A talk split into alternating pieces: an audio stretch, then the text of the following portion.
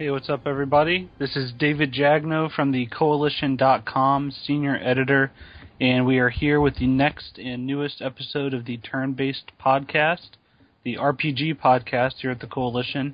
This is episode 28, and I am joined with my usual co host. Go ahead and say hi. Hey everyone, how's it going? This is Gary A. Swaby, the podcast producer. Good to be back on another turn based, ready to chop it up about some RPGs. And we're looking forward to Christmas right now as well, so um, season's greetings to all the listeners. Which is also your birthday. Yeah, indeed. So. You are the Black Jesus. yeah, that's what everyone says. but yeah, for that reason, you got, you all got to send me loads of gifts, unfortunately. So I'll give you my address at the end of the show, so you guys know where to send them. Perfect. Yes, it'll make things a lot easier. And you're probably watching some gameplay right now if you're on the site or on YouTube. Uh, last episode, we started a new uh, feature, I guess you could say, for turn based, where we're going to show some gameplay of games that we have been playing, just kind of in the background for you to watch. Um, it's not necessarily going to be relevant to what we're talking about because that would require a lot more work and editing that we don't really have the time for. So instead, we just you know record while we play games and we put it together in a video. Um, so you're probably watching Final Fantasy 13 too. Uh, you might be watching Neverwinter or some indie games. I haven't decided exactly what we're going to show yet, but it's probably going to be Final Fantasy, and which feeds directly into what we've been playing because that's what I've been playing lately a lot. I'm about five hours into that game. I finished the first one over the summer, and I'm finally starting this one up uh, so I can get through it before Lightning Returns comes out. And I'm liking it a lot. I'm glad that Gary finally convinced me to play the 13 games because I'm um, I heard a lot of bad things, but I think most of those criticisms were unfounded for the most part and exaggerated. I think they're very good games personally, and I'm really enjoying them. Um, you know, we've talked about that series a lot on this podcast, and I definitely think um, it's different it it doesn't necessarily feel like a lot of other Final Fantasy games, but I don't think that's really a bad thing. It doesn't bother me that yeah. much. Um, yeah, I mean, why don't you kind of talk about the game, some Because you played it a lot more than I have. You've already beaten it. Yeah, this is my second time playing through it because you know I wanted to refresh my memory on everything before getting Lightning Returns. So um, yeah, I mean, uh, playing it this time around, um, I can really see how they they really made a lot of improvements to you know the core game and stuff compared to how it was with 13. Uh, there's just so much more to do. Um, yeah, and I'm know, seeing that a lot too because I had the benefit of I just finished the first 13 game like two or three months ago. Yeah. So it's very fresh in my mind. So I'm I immediately recognized the little changes that they made that you know just makes it so much better. Just the combat system alone, and I already liked the combat. That was probably my favorite part, and they just made it better. Yeah, and having the monsters as well, you know, that adds a whole new element to it, and it makes um, figuring out your paradigms a lot more exciting as well, because there's so many different types of combinations you can have. Yes, and they made paradigm switching so much faster, which is awesome. Yeah. So yeah, because that that did get annoying in 13 with the little animation every time you um change paradigms and stuff. So yeah, it is a lot better this time. Yeah, More definitely. yeah, of course you would say that. uh, besides that, let me think. I played. I've been playing some uh, random little indie games on Steam because I got my Logitech controller in the mail. So okay. I've been using that because I've been wanting to get a good dedicated gamepad just for the PC. And I know you can set up a PS3 controller to do that, but I didn't feel like installing drivers and configuring it and going through all the hassle. And I'm not too much of a fan of the 360 controller, so I didn't want to get that. So I got this Logitech one. It's called the F310, and it has the layout of the PS3 controller. So the analog sticks are at the bottom and has the same kind of trigger feel all that kind of stuff. But then the face buttons are like the 360 controller. And that's good because whenever you plug it in, Steam for most games automatically recognizes it because it thinks yeah. it's a 360 controller, and so every all the inputs are just recognized immediately. So oh, it, that's good. Yeah, so it has the benefit of acting like a 360 controller when I plug it in, but not actually being one, which is good for me. and, and I love Logitech. Like I'm sitting here at my desk. Um, you know, I have a Logitech mouse, a Logitech webcam, my speakers. Um, the keyboard I used to use was Logitech. My mouse pad is Logitech. So I'm a little bit of a Logitech fanboy. So I'm, I'm definitely a fan of this controller, though. It works great. Uh, the games I've been playing with it, I played some Hammerwatch very briefly. Uh, it seems good. I know we had Zeridian on a podcast in the past, and he talked about the game. Um, I like yeah. it. Uh, as far as non RPGs go, I played a little Super Meat Boy. It works well for that game. And uh, the main one I've been playing over the past couple of days is Volgarr the Viking, which is a Kickstarter game. It's a 16-bit style platformer, kind of like uh, Ghosts and Goblins or the old school Castlevania games. It's really hard. Um, it looks like a Sega Genesis game, sounds like a Sega game. So I had to play that with the controller. And it yeah, the game is fantastic. Anyone listening should get that game if you like old school stuff. It's pretty cheap on Steam. It's a lot of content in it too. It's really fun. So oh, I'll have to check that out. Um, I also got Hammerwatch, but I still haven't played it yet, so I definitely need to play that. Yeah, it's pretty good. It's a lot like Gauntlet. If you ever played any of the Gauntlet games. No, I haven't. Okay, well, it, it's very easy to pick up and play and get into. Oh, and I went over to a friend's house last night and played some Starbound. Um, that game's been pretty popular recently because it finally went into public beta. Um, it's basically Terraria, but with more stuff to do. Essentially, you have a spaceship where you can travel to different planets. There's multiplayer um, that has all the crafting of Terraria, but it's more of a traditional game. So there's actual dungeons and loot and treasure chests you can get. Um, yeah, it's it's pretty cool. Uh, I'm gonna wait until it's a little farther along, probably before I really try to get into it. It's still in beta, but it's pretty cool. So yeah, I've been playing all kinds of stuff, as you can tell. Oh, you've been playing a lot more than me, because um, all I've been playing is um, 13 2, like I said and some Pokemon. Um, I made a lot of progress on Pokemon. I got my, um, uh, I think I, I got third gym badge now, but I also have my first Mega Evolution as well. Oh, which, which uh, one? Uh, uh, I can't remember the name of the Pokemon. Uh, it, it must gets, have been a really big they, moment they for you. you. You really, really remember it, huh? it's, it's got it's got a funny name, but they give it to you like you get the Pokemon after you beat the trainer who does the, oh, okay, the okay. evolution thing. Gotcha. Yeah, and they give you they give you the Pokemon. But um, yeah, I'm looking forward to trying out the Mega Evolution thing with you know a lot of different Pokemon. I have Charizard now on my team, my oh, um, oh, Charmeleon evolved, so I definitely want to try it with that because that's my favorite Pokemon. So yeah, making a lot of progress on that. Um, my friend actually wants to battle tonight, so I'm hoping that Ooh. this might be the first battle that I win because I keep losing it's about to go on down. and um, besides that, just you know, play a couple games of Battlefield here and there.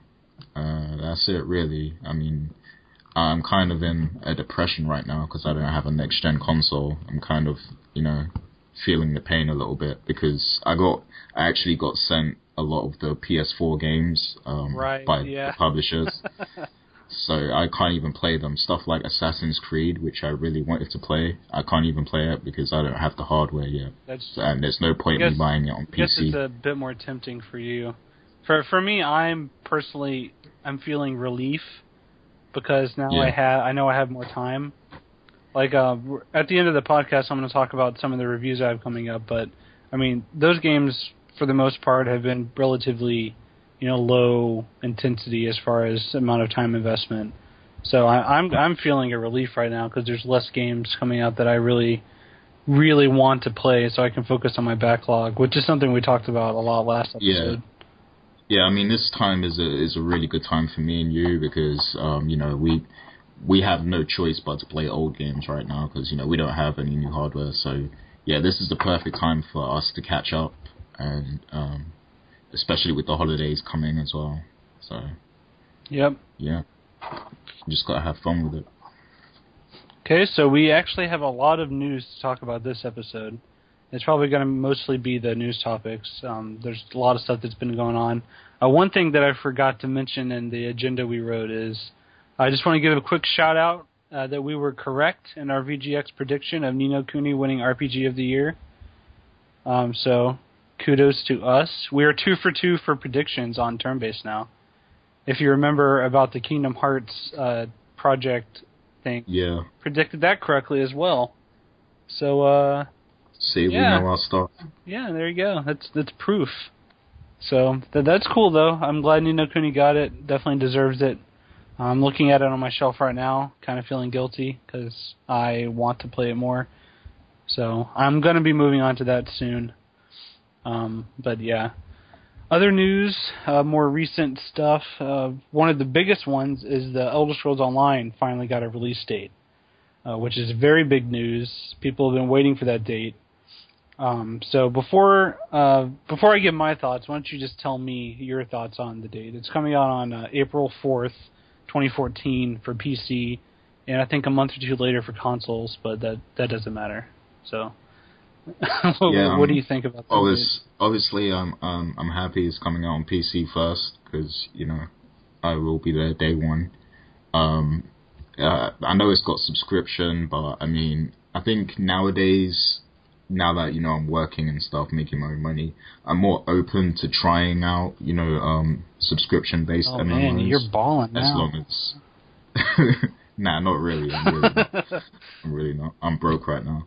But um, yeah, I'm, I'm more open to trying it, trying out these subscription models as long as you know it's like a a, a franchise that deserves it, like Final Fantasy, The Elder Scrolls.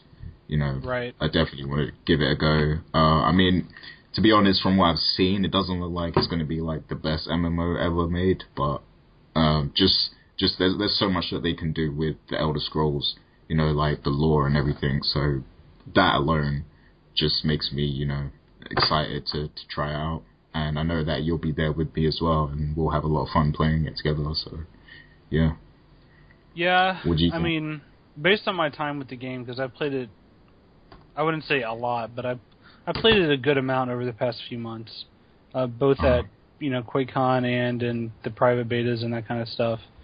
I'm I've moved from cautiously optimistic to kind of concerned, is how I would describe my anticipation.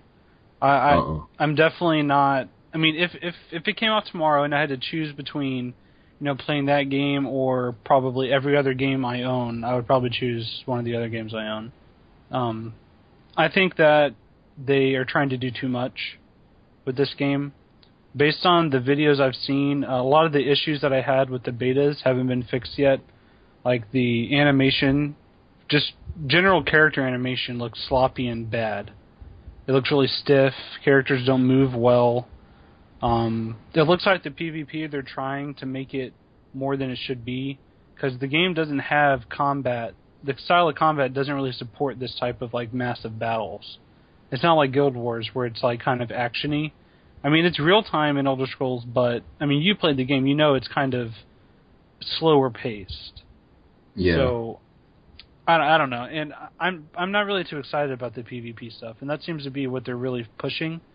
Um, outside of the first like area in Skyrim, they haven't really shown or talked about any of the PVE elements in the game at all, which is scary because the game comes out in four months, and I mean in MMO time frame that's no time.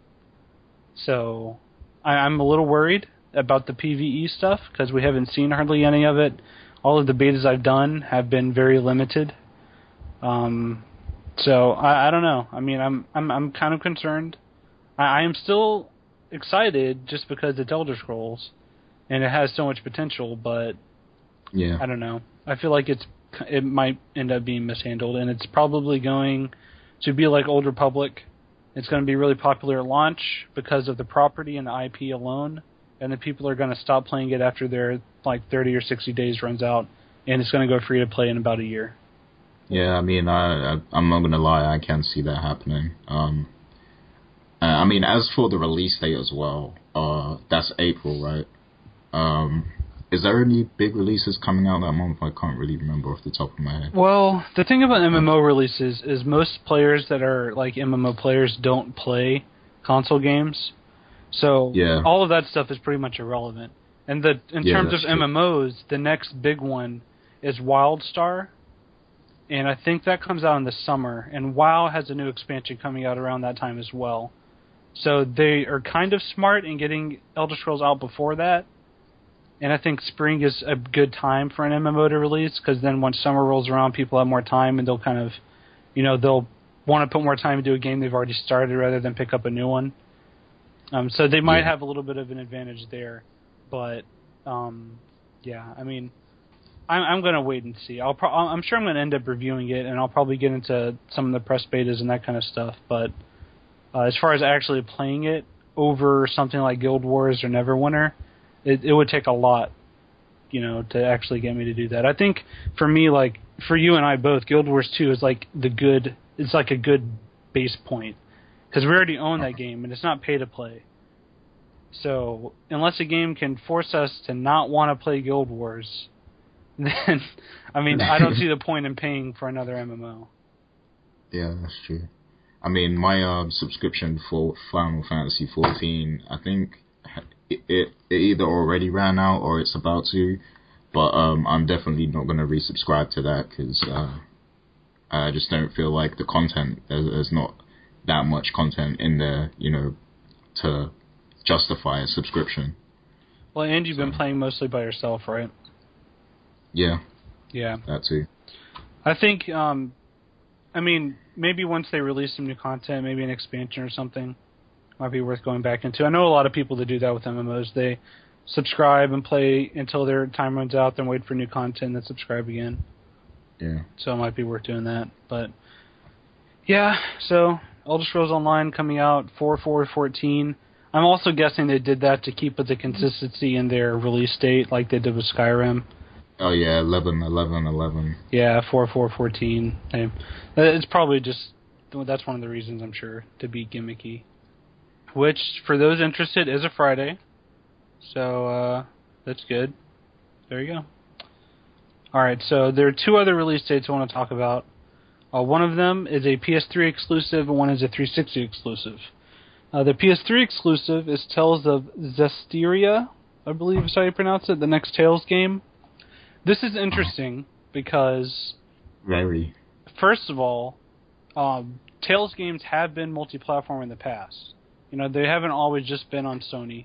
There's games on GameCube, games on 360. So I think it's interesting that it's going to be an exclusive still. I'm surprised that it's not going to other platforms.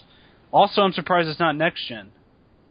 And the main reason for that surprise is because of the release date. They're putting it for 2015, and they've already confirmed it's coming to PS3. So Yeah, that that is kind of crazy. I mean, like, who's really gonna still be playing their PS3 in 2015? I mean, I know there will be some. You know, I'm not trying to um, put everybody in, in the same category as us because I know there are people who will rock out with the old console for years. Oh yeah. But like, yeah, I, I know there's people still playing PS2s out there. So, shouts to them. But um, but I mean, see, th- this is a game I would have liked to have maybe tried out, but I'm definitely not gonna try it if it's coming out on just PS3. So I'm hoping that that is at least the next gen version as well. well, see, this is something that I thought of the, to keep in mind though. Um, if Gaikai, if that streaming is out by then, then Uh-huh. you might be able to stream it on your PS4 if you purchase it on PSN. Oh, that yeah, that would- that would be good. So I mean That'd that that might be an option. But yeah, I'm I'm baffled by that choice. I mean, first of all, it's odd that they would announce a game coming out so far in the future in the first place, regardless of the system. I mean, usually games aren't announced a year and a half in advance. I mean, that, so that's weird. And yeah, but th- that's that's what they've said so far. They haven't said anything about next gen. All they said is PS3 exclusive. So, yeah, people love Tales though. They'll they'll keep their PS3 just for that game probably, especially in Japan.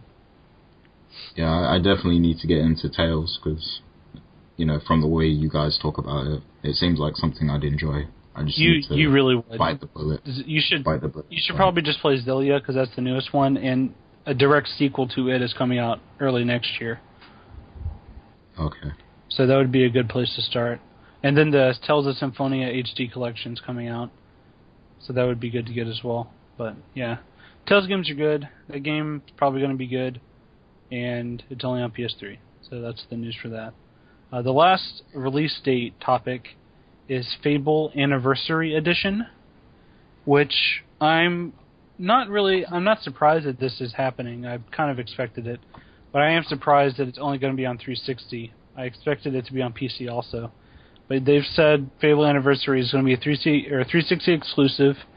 Uh, it includes the Lost Chapters content that's previously been released, I think, only on PC, and it's also going to be your typical HD update, so better graphics, better sound, better blah blah blah. Uh, achievements. I think if you pre-order it, you get a lion head helmet for your avatar, stuff like that. Um, I, I personally haven't played Fable One. I really want to, and I do own it on Steam. And I remember when the game was announced, I fell in love with it. I saw that. I remember whenever I saw the cover for Game Informer come in the mail for that first Fable game. Oh man, yeah. it was the coolest thing ever with the little kid looking in the water and seeing himself as an adult. I thought that was like the coolest thing. And then Peter Molyneux, you know, the hype master extraordinaire, talks about, you know, chop down this tree changes the future forever. and then the game came out and I read reviews and I went into a friend's house and he showed me it and I was underwhelmed. Like so I kind of had a bad introduction to it, but I, I do want to play it soon. Um, because I've heard it holds up pretty well. So uh, hopefully they port over the HD version to PC because that would be great. Have you have you played the first Fable or any of the Fables for that matter? I have. I, I remember owning um, the first Fable, um, but at the time I had like a really low end spec laptop, and um, I remember it used to used to be a struggle to run that game.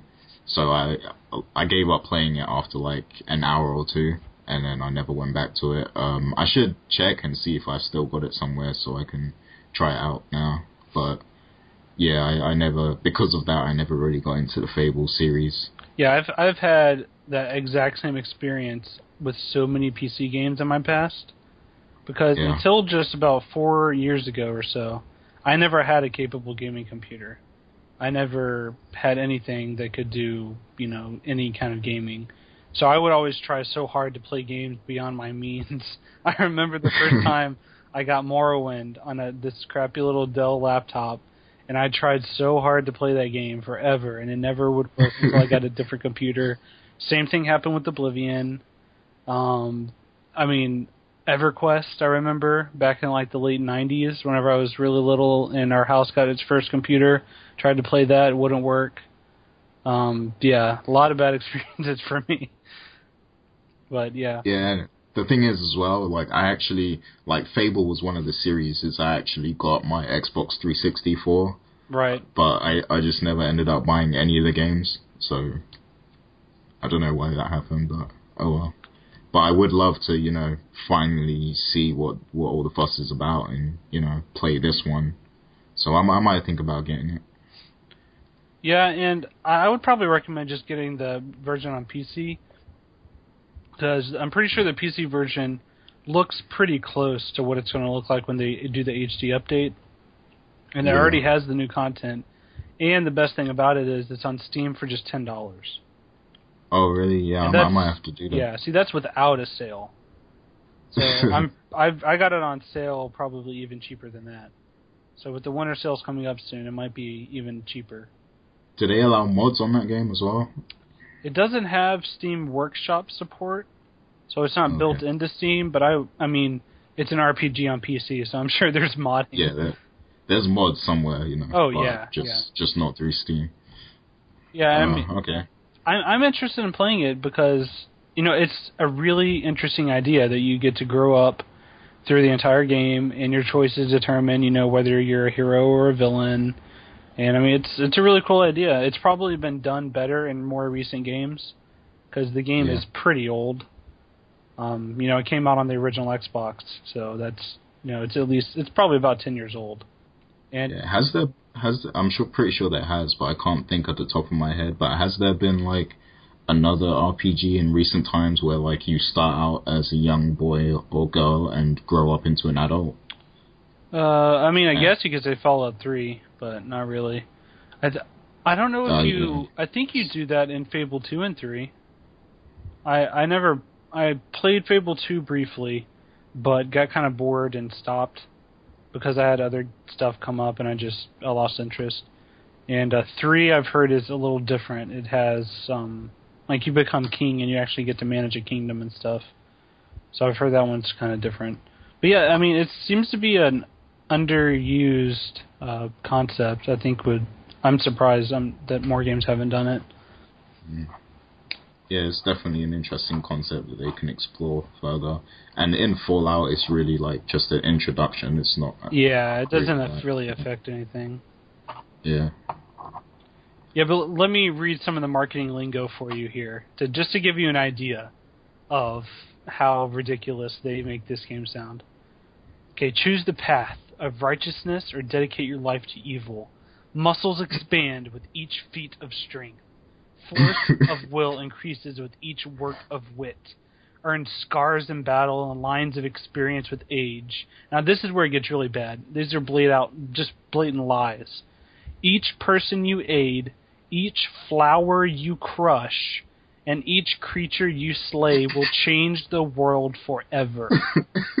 yeah, okay. Alright. And I thought Mass Effect 3 was bad. Yo, did Peter Molyneux write all that himself? Oh, he must have. Yeah, he absolutely. So it's it's a little ridiculous. Um, yeah, I I, I want to check it out though. I remember Fable two and three. I'm pretty sure had some limited co-op, so that would be kind of cool to check out. Fable one's all single player though, but yeah, so that's getting an HD update. And we have two more pieces of quick news here. Like I said, you know this is going to be a very news heavy episode. Um, first, this isn't necessarily specific to RPGs, but this site is well known for its old school RPGs, and that's GOG.com, Good Old Games, GOG.com. It's uh, one of the best distributors of digital games out there Um, because they mostly focus on older games that aren't really compatible with recent operating systems, and they update them and make them compatible so you don't have to, you know, go through all the troubles of getting it to support your system or you know configuring it to work or running it through like a third party program. All the stuff that pc gamers usually have to do to get their old games to work.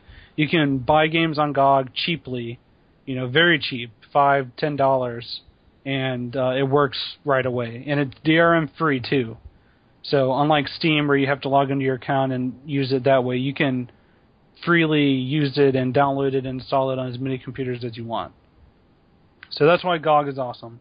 They also have amazing sales, better than Steam, really. I mean, they have like 80, 90% sales, free games. They just gave out all the Fallout games for free like a week ago. Um, so they have all kinds of crazy stuff. But the news is is that they've launched a return program, which makes the site even more ridiculously awesome. Because if you download a game and it doesn't work, you can get a full refund Yeah. yeah, try to wrap your head around that concept. Yeah, I, I think that's amazing, and um, it's like you know, uh, it's not really innovative because I've seen other digital distribution networks do the same thing, but like it really um, shows you how you know where the future is going because you know now you you, you implement um, returns and stuff, you know, that opens doors for a lot of things. And I, I wish Steam would do the same. Once Steam does have something like that, then it will be like almost perfect, damn near perfect. Yeah, see, the So- the thing is, like Steam, it makes more sense for them to do that because with Steam, it is a DRM built in, right?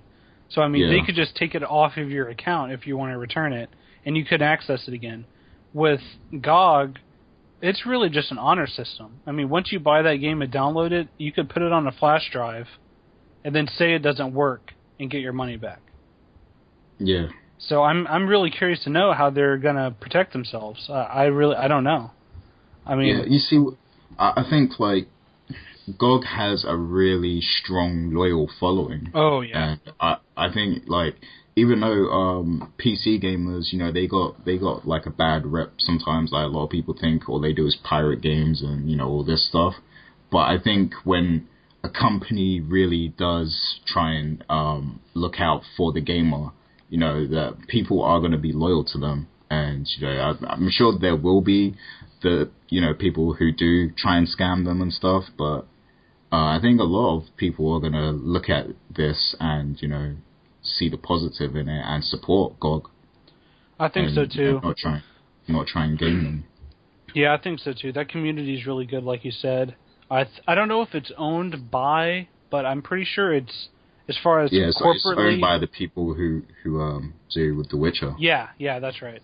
So CD Projekt. Yeah, and they they always release their Witcher games on GOG first, and they're Yeah. fully DRM free. You know, like usually when people think of like DRM free digital games, they probably would think of just indie games or old games. But I mean, The Witcher is like a AAA, top of the line RPG franchise, and they released that game for you know DRM free on their website. Yeah, and Witcher is another example. I mean, people pirated that game and then bought it because it was so good and they enjoyed it so much. So, Yeah, yeah. Yeah. I mean, the support is there from PC gamers if you, you know, put out quality um, services and games and stuff. Yeah, exactly. And I mean, the reason why I wanted to bring this topic up on turn based is because, well, it's probably not going to be talked about on co-op because no one cares, and also because GOG is pretty well known specifically for the old school RPGs because they have you know all the Baldur's Gate games, all the Icewind Dales, um, Fallout, all the old RPGs that came out in the '90s, and you can't really play on current computers, and they have them to where you can download them and play them, and I think that's great because a lot of those games people missed out on. I know I missed out on a lot, and I just don't really want to think about it because that makes my backlog even bigger.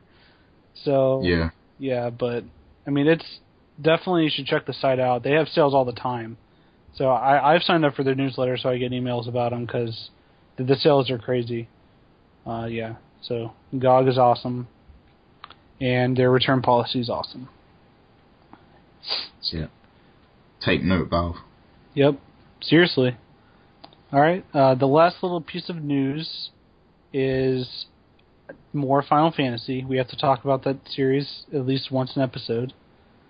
Uh, Lightning Returns has a collector's edition out now. So,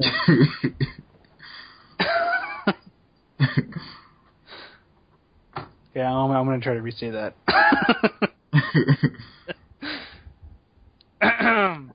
Lightning Returns has a collector's edition out now.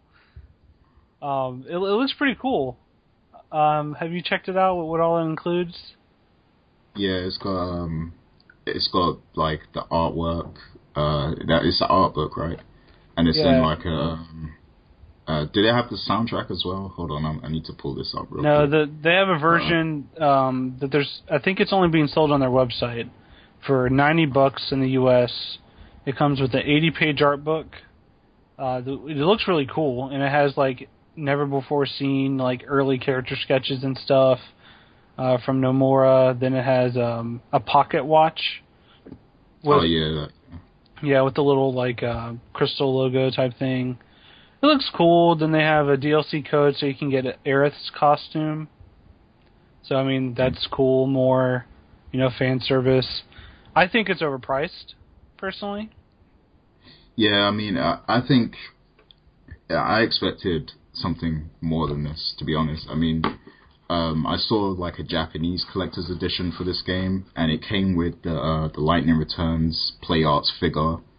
Uh, it came with, um, I think this was like an ultimate collector's edition though, or something, because it had all three games as well, like 13, 13-2, and um, and Lightning Returns. And um, it had art, it had soundtrack, and um, yeah, I think that's it. It had all that stuff in there. Um, Yeah, I I don't know. I don't know what the price converted to those, but it was probably like way over a hundred dollars for all that. Yeah, I mean I'm. I don't know. Like for me personally, the collect for collector's edition and stuff like that. Like obviously an art book, that's definitely a must-have. They really Yeah. went all out with this one. It's 80 pages, so I guess that kind of makes sense for the price. But I really like like cool physical items, like statues. For me personally, I think those are really nice, very collectible. And um, a, a pocket watch is kind of, I don't know, it feels like a little bit of a cop Yeah, out. if they threw the figure in there, that would have been an instant cop for me. But um, also, this is just the American one. Like they haven't even announced anything for EU. Uh, it will most likely be the same, but um, I, I just wanna, I want them to hurry up and announce it though. And I've actually sent an email to my contact at Square Enix EU to see if like you know he'll let on anything. But I'm hoping they announce the EU version soon. Yeah, I'm sure they will. Um, yeah, I mean, the, the, it looks cool though. I mean, the art book's pretty neat. I, I personally won't be getting it. Um, I, it takes a lot for Yeah. me to want a collector's edition. So, yeah. Yeah, I think at this point, um, I mean, if it if it does turn out to be the same one, um, I think I probably will still get it, but only because I bought the collector's edition for um for thirteen two. Oh, what did that Which- come with? That just came with art, like as well. Oh, You know, okay. it wasn't it wasn't as great as this. It was just like um, you had little cards and stuff, and there was like a little three D. Uh, you know those little 3D uh, moving images that you get yeah, yeah. like when you- when you move it, it it moves and stuff. There's one of those with Lightning's face on it, and the soundtrack as well. Okay, yeah. See, that's a glaring omission to me. The soundtrack. Why? Why doesn't the this version come with a soundtrack? Yeah, it should. It definitely should. It's strange. All right, well, there you go. Lightning Returns Collector's Edition. Looks pretty cool. Game looks pretty cool. Guess we'll have to wait and see. I'm uh, definitely. I'm, I'm a fan of the box art. Have you seen the box art for the game? Yeah, I that's because awesome. I I don't know. Part of me kind of wishes they just kept the same style that they did with 13 and 13 2, because it's very simple and clean, and it would look nice having them all look the same. But they had to go and mess it up, and change the naming convention, and make it all weird. I wish it would just Final Fantasy 13 3, but Yeah, they had to go and be dumb and different. Square Enix you. Yeah. Oh well. I mean, it's cool the Lightning's back, so that's always good. Okay, that pretty much covers the news. There's a you know a lot of stuff has gone on in the past couple weeks. Uh, next is we want to talk on our spotlight topic, which will segue very nicely from Final Fantasy, because we're going to talk about game length, which is usually a topic of concern for Final Fantasy and other JRPGs specifically. Um, basically, I guess we could talk about uh, what is too long and what is too short, and um, Yeah. what factors go into determining whether or not a game is good if it's but longer or if it's worse, or you know just general discussion on length in general. Um, I'll kind of start it off. I'll say that a recent game I finished, Bioshock Infinite, I felt was too long, personally. Um, Really? yeah, I thought it was too long because the middle, like three hours or four hours of that game, added nothing to the story for me. It was, you know, you just fought waves of enemies over and over and over, and it felt like they just padded the length. And for me, that made the game feel longer, because I think around 12 hours is a good length for a single player game nowadays. But the middle portion of it made it feel longer than it was, and I think it was a poorly paced game. I guess is how I would describe it. Which is funny because then I'll sit down and play a JRPG and put in 40 hours into that, and I'll feel like it was too short. so I think it's an interesting dynamic. Um, so I, yeah, I mean, role playing games are just different in that sense. Like you want them to be longer and packed with yeah, I mean, content. what what do you think makes makes it that way? Like, is it just the fact that there's more detail in the characters and story, or I mean, like, what do you think makes it to where role playing games feel like they need to be longer? for me personally, it's like um, what I really love about them is the element of growing your character and um, you know, um, leveling up all their stats and everything. Like I like to be able to um, grind, and I like to see my hard work show. So you know when there's a big boss battle and everything, you know I like to to feel like yeah I, I grinded so hard that I had no trouble beating this boss. And sometimes like I'll get beat by one of the bosses or by regular enemies, and just going away to grind some more and come back and defeat them like that is what makes it really feel rewarding. And you know, to to, to get that feeling, you need to be putting hours into these games. So, yeah. Yeah, I, I, I think that's I think that's a good point, and I mean it's a very, very, very delicate balance between, um, between making the game to where it feels like you want to make it longer and you want to grind and you want to keep playing, and the game forcing you to do that. Yeah. I think that's you know the thing with art JRPGs especially is a lot of them force you to just go out and grind for no reason rather than giving you the option to. Yeah, it's it's much better when it's optional. Yeah, definitely. And I think. Uh, but see, there's a. Oh, go ahead. Oh, I was just gonna say for MMOs, MMOs usually they feel forced for a lot of them. Yeah, yeah, definitely. Yeah, I mean there is um, a challenge as well. I think from um, the the developer's perspective because not only do you have to offer all this gameplay that you know um, adds up to all this length, but the story has to fit in there as well. Like you have to be able to come up with a story that will span, you know, um, 50, 60, 70 hours or whatever, and most likely you can pad it out with side quests and dungeons and stuff like that as well. But uh, that that probably is a, a big challenge that a lot of developers now face in RPGs. Oh, definitely. I mean, just from our brief experiences with RPG Maker and never finishing anything we start, I can tell you right now that the hardest thing is balancing the pacing of the game.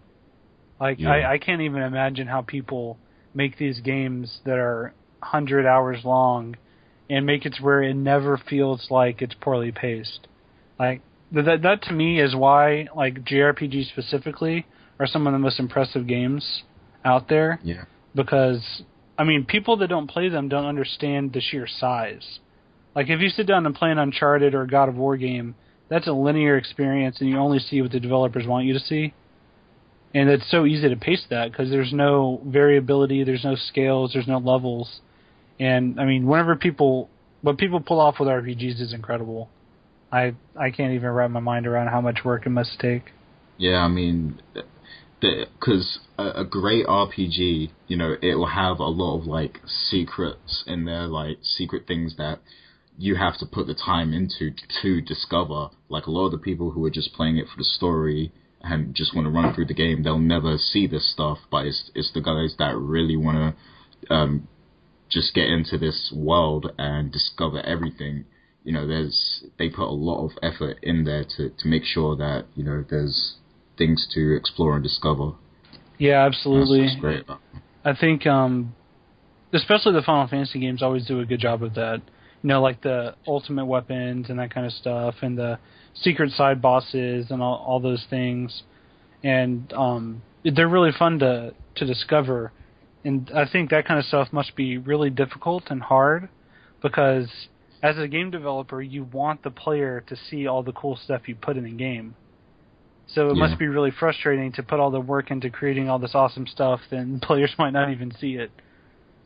Yeah, and see, you know, the the way um, video games work now is um, they have the statistics to tell who's doing what. Like they can see how many people actually discovered this thing and that thing. So you know, if if gamers are if, if the majority of gamers are just running through the game and not even taking time to explore, then they might be inclined to just make more linear experiences as well. Yeah, and I think um, there there's this really good YouTube video from Revision Three where Adam Sessler talks about game length. Um, it isn't specifically relating to RPGs, but obviously, you know, RPGs are the longest types of games, and he makes some really good points about how, um, you know, just because a game is longer, doesn't mean it's um, worth more You know, like if I pay sixty dollars for a game that's twelve hours versus sixty dollars for a game that's a hundred hours, it doesn't necessarily mean the longer game gave me more for my money. And so yeah. I, I think that you know we talk about RPGs and how they need to be longer for all that for all those reasons, but you know at the same time something can be said for a game that's short but doesn't feel like it needs to be any longer. You know what I mean? Yeah, uh, and I haven't played it yet, but I think Lightning Returns might be um, the best example of that because I know there was a lot of complaints over it being like 50 hours or something. But to me, that game kind of seems like it only needs to be that length. Like, um, I don't think that Lightning Returns needs to be like a huge um, uh, 80 hour game or something. So, uh, especially because it's like it's the third in a trilogy, and you know how much further can they really go with this, you know, with this world at this point, especially when they're working on the next game, and you know you have the um, MMO out at the moment, so. I think this this game is more of just a fan service for those who really did enjoy the world of 13. So that game definitely doesn't need to be stretched out too much longer. I don't think. Right, right. And I mean, like like you said, like 30 or 40 hours, that's pretty short by JRPG standards. But, yeah. you know, even going into other genres, you know, like looking at The Last of Us, for example. Like that game I think was around 10 hours, something like that. Uh-huh. 10 or 12 hours. You know, which is kind of short for $60, you know, and or BioShock Infinite's another example cuz Infinite doesn't have multiplayer. You know, so paying that much money for, you know, an experience that lasts, you know, a couple days of playtime is some people might see that as kind of a ripoff, but you also have to keep in mind with the pacing of the story and what they were trying to do and the story they're trying to tell. I mean, there's some RPGs that are on the 20 hour side, you know, or kind of shorter. And I th- I don't think that length is necessarily the key factor in quality because yeah. I think I would prefer a 10 or 15 hour game that's well done than a 40 or 50 hour game that has a bunch of filler content in the middle. Yeah. I mean, that's me personally. Like I I think for me whenever I play games, especially RPGs, I I want the story to feel finished and not I don't want it to feel like they're drawing it out unnecessarily if it can be done in a shorter amount of time. Yeah, uh, that's what's so great about um, Dragon Age as well. I think like they do a really good job on that game because um, you can um, you can just focus on the story parts, and the story is great in that game. Um, I'm talking about Origins, not the second one. Um, but you know, you can just focus on doing that, and playing out that storyline. But there's also so much more content on the side. There's a lot of like DLC, there's expansions and everything. There's a, there's a lot more there that you can explore if you want to put the time into into doing it.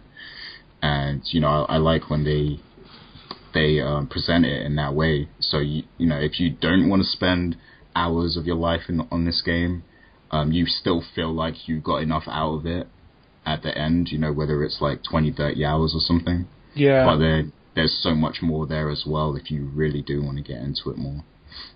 So. Yeah, definitely.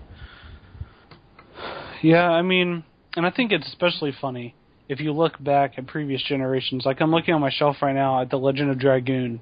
The game's four discs long, and I remember that game. Like I remember being around the 60 hour mark, going like into the third disc. So, wow. yeah, I mean, and the thing about those old games, I don't know what it is about them, but it feels like they're supposed to be like that. You know what I mean? Yeah. Like, you know, Final Fantasy, The Legend of Dragoon, all those old RPGs from the PS1, like it it doesn't feel like it's too long. And I, I can't really put my finger on why, other than just the storytelling. And it's even more impressive because those games don't have voice acting either. Now you're really just sitting there reading text boxes. But I mean, somehow those developers are able to put so much personality into a hundred hour game that's just text boxes basically and some gameplay. Yeah. Do you think the quality of storytelling, like in this era, has kind of um, gone gone down a little bit? Because, uh, like you said, I remember there were, there were like games back in the day where there's no voice acting or anything, but the, it captivates you so much that you just want to keep going no matter how long the game is. And you know, these days it's like, um, you, you sometimes you'll get bored like ten hours into a game if you know you're, you're having a slow moment in the game or something. Yeah. Eh, I, I I I do think the quality has gone down. I think it's a mixture of things. I think, um, you know, back on the PS1, people knew what the limits of the technology were, so they knew that they couldn't, you know, make the graphics any better. They knew they couldn't do like a fully orchestrated soundtrack. They knew they couldn't put in online or multiplayer. They couldn't, you know, have to worry about all this stuff, and so they could just focus on making the game as best as it can be. And I feel like that's part of that's one of the main reasons why quality has gone down. Because you know back then like the games were really made by the writers you know and then everyone else kind of made what they wanted. But now it's like people try so hard to make it as graphically impressive and hire like high profile voice actors to do the characters and if it, it feels like the characters themselves lose personality and they just become voice actors now if that makes sense and Yeah. you know, like whenever I played, whenever I played Bioshock Infinite, I was playing as Troy Baker. yeah. I didn't feel like I was Booker. I didn't. He did that name didn't mean anything Yeah, to me. That, that's a great point you made there because you know this is like the generation where people started noticing voice actors. Like Yeah. no nobody you know ever really did that before, but now all of a sudden like these voice actors are becoming uh, more popular than the the characters they play. You know in the games. Yeah, and I think Beyond is a perfect example. If you look at the cover of that game, it has Ellen Page and Willem Dafoe. Their names are on the cover. But the game isn't about them. It's about, you know, actual characters that are fictional. But they've tried so hard to to put those Hollywood actors' personalities on the characters that it loses part of the meaning. And I feel like that's happening in RPGs too. Like, you know, for ex- like, uh, isn't Troy Baker Snow? Yeah, yeah, he's Yeah. Snow. And so Yeah, I, you see, I, I didn't even know that until I knew Troy Baker. Like, and then once I looked him up, then I saw he was Snow. So that was crazy. Yeah, and then there's I mean, there's other games like that too where just the voice actor performance like the way they deliver a line can make the line sound worse than it is if you were to read it. And it can take away some of the immersion. Like, you know, if someone makes a weird laugh or if they say something odd or if there's a strange pause in a conversation, it can make the game seem worse than it is if you were just reading text. And so I think it puts a lot more pressure on voice actors and that type of technology and the graphics and production quality and that kind of stuff over just purely is it a good story. And I think that, you know, you're kind of right that the quality has just gone down in general. Yeah, I agree. It also takes down on the length too, just because it's faster to talk than read for the most part. Yeah, that's true.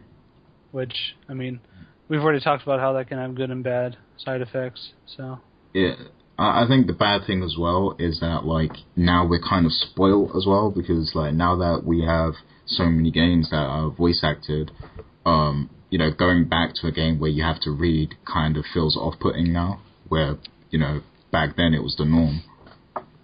So you know we've kind of been spoiled this generation. yeah, yeah, I definitely agree. Um, and I think another big part of it is just that RPGs are kind of leaking into so many different genres now that like what makes a pure RPG isn't really known anymore because every game has RPG elements, and so it kind of blurs the line, and it also affects the length as well because you know you look at a game like Tomb Raider, which is like you know 10, 12 hours long, and they put in all those like XP and level up elements to add more fluff to the game, but it didn't it didn't add more substance, and that's like I, I enjoyed the game, but I will fight anyone that says that game had a good story. yeah, Like it was really trash. it. Like literally, the game was crash on an island, your friend gets kidnapped, and they try to turn it into some like channel for the goddess. That that that was it. There was no personality. There was no character development. There was there was nothing. The voice acting was bad, which probably took away from the quality. Except for Laura, she was great, but everyone else was like terrible. Yeah, I, I, I agree with that. And yeah, I mean that happens in RPGs too. You know, voice acting can really, really ruin a game. As Time and Eternity is a great example. I mean, the game was bad to begin with, but the voice acting did not help at all. It was, yeah, very bad. And then, you know, Tales of Xillia, for example, that game has amazing voice acting. Yeah. Troy Baker is in that game too. So Really? yeah, yeah, Wow. yeah, man, he, he does work. That's the new Nolan North right there. Yeah, I think Troy Baker is. This is very off topic, but I would see Troy Baker to me is more talented. I feel like he has more versatility and a wider range of voices he can do. Yeah. But Nolan North, I think, is a better actor. oh yeah. I feel like he really sells a role better than Troy Baker, but Troy Baker's more versatile. That's just my opinion. People probably disagree. I agree. Okay, well, nothing else matters then. All right, so do you have any other uh, comments to add to the topic of length? um. I, I mean, like, how long would you?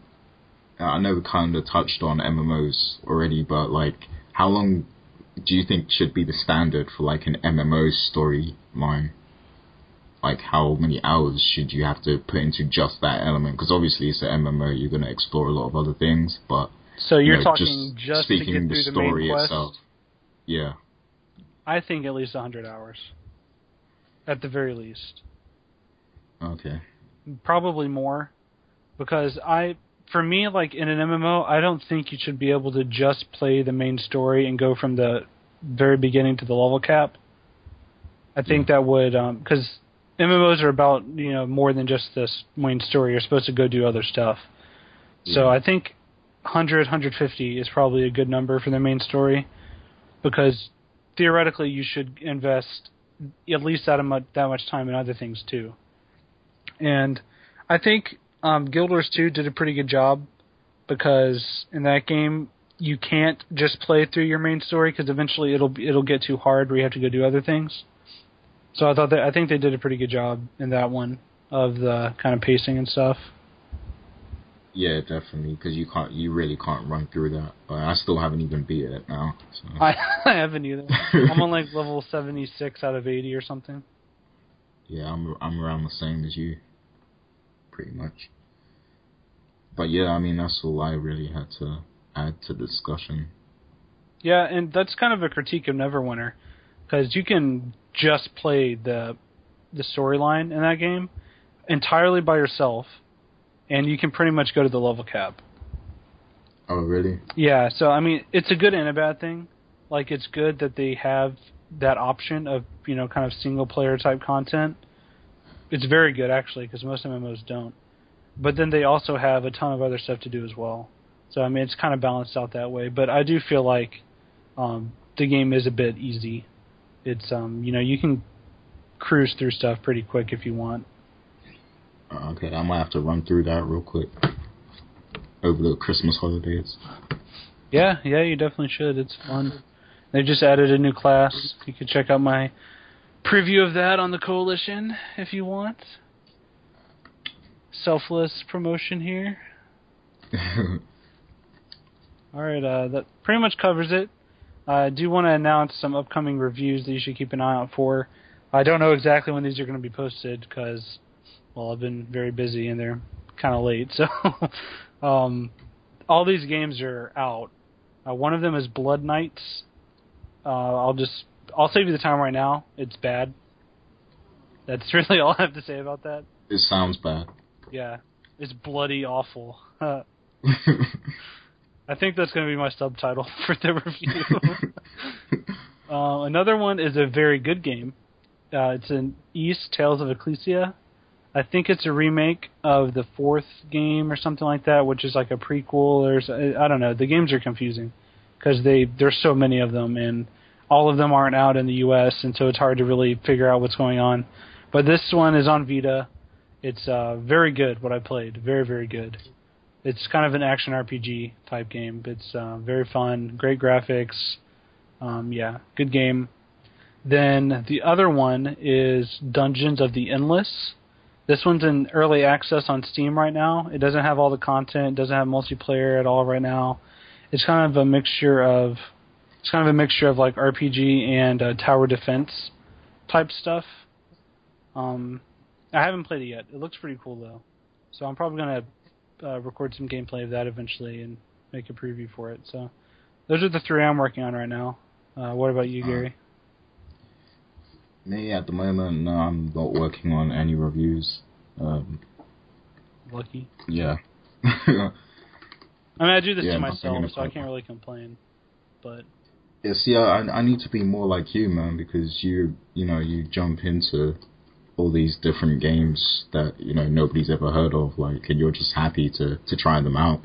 Me, I, I don't even hear about these games, so you know, I, I can't even fathom um, wanting to review them. well, to be fair, the Ys series is one of the most popular in the world. It's just not that big in America, so that's not really an unknown game. But yeah, I, I know what you mean. I do that a lot, and yeah. unfortunately, a lot of them turn out to be pretty awful. So there's that. I, I'm doing a civic duty. I'm letting people know that they should not play Blood Knights or Time and Eternity or all of the other or uh, Valhalla Knights three. That game was bad. Yeah, so I remember those reviews. good stuff. Good entertainment. All right. Well, uh, that pretty much ends this episode. This is episode 28. Uh, make sure you comment, please, down in the comment section below on the Koalition or on the YouTube video. Let us know if you want to see a certain game featured as our uh, gameplay video while we're talking. Uh, we'll talk about it in the what we've been playing section as well. Uh, just leave a comment for any game. I mean, just you know, any any generation except for PS2. I don't have a way of capturing that. But besides that, like any generation, um, any any platform really, we'll try to play some or record some gameplay of it. Um, yeah, just let us know. Um, maybe you're a developer and you want your game featured. Uh, just whatever. We, you know, we want to start doing gameplay with our podcast, so uh, hit us up and just recommend a game, and we'll try to feature it. But For sure. that's about it. So thanks for listening or watching, and we'll talk to you again in about two weeks. All right, happy holidays, everybody.